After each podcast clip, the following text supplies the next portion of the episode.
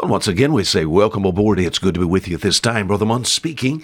Our program here called A Fisherman's Five Minute Look at the Book. Hey, it's a blessing being with you this week. Whenever you're listening to our program, morning, noon, and night, whatever, God bless you for being there. The book of Matthew, Matthew chapter 16, we found a place to dive in. Oh, we found some good scripture here that had to do with people's ability to sort of give a weather report, and they were pretty good at it. In fact, yesterday we just concluded by saying something like this. We think about our great God and Savior, the Lord Jesus Christ. He would be the real weather man. And by the way, do you know him?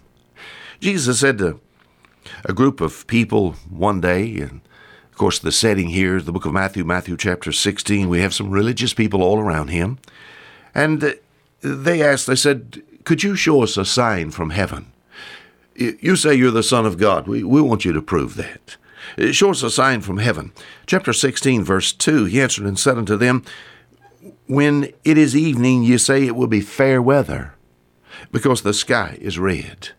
All right, now he said, Now in the afternoons, you know uh, what uh, we think about what the evening is going to be like, because you can look at the sky.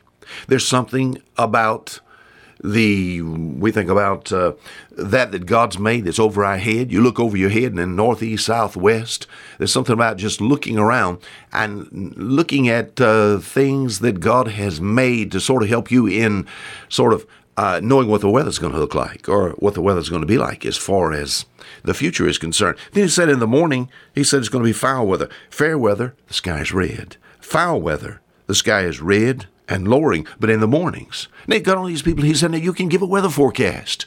You can tell me what the weather's going to be like. But he said this. He said, Oh, you hypocrites, you can discern the face of the sky. You can tell by what the sky is showing you what the weather's going to be like, but you cannot discern the signs of the time. You don't even know who's in front of you. Uh, you, you don't know that I've came to, to rescue you. You don't know that I'm uh, come to, to, to be your king. And ultimately, what they do is they crucify the king. So they can give an accurate weather report, but they don't know anything about the spiritual weather. These people, these uh, folk that were trained the rabbinical schools in Christ's day made a point of teaching weather lore, and they did it accurately, but they did not have any idea about what my friend was really going on in their life and what God was trying to do for them. In the book of Genesis, Genesis chapter 6, let's go. We're going to talk about the weatherman. What about this?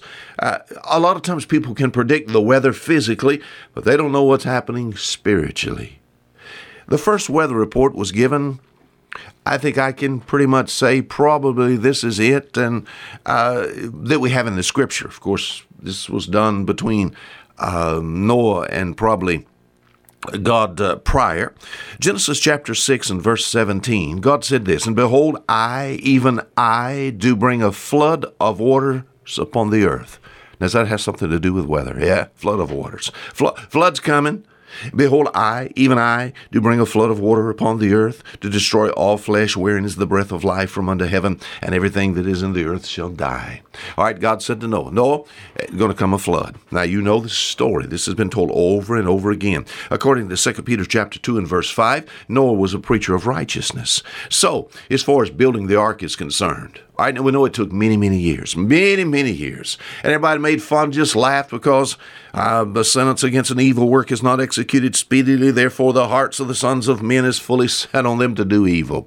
All right, nothing immediately happened, but he still kept giving God's weather report. It's going to come a flood. It's going to come a flood. See, God gave the first weather report. Noah is quoting and repeating this weather report. That seems so foolish. But this report came directly from the weatherman, from God Himself, with a, a, way to escape its fury.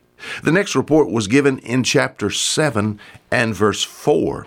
And it says this, chapter 7, verse 4, he said, And yet seven days, and I'll cause it to rain upon the earth, forty days and forty nights, and every living substance that I have made will I destroy from off the face of the earth. All right, once again, he gives a report. Seven days. Go back chapter 6, a lot of years took place in between there. But now the report is given again. Seven days is going to come a flood. Did people believe the weatherman?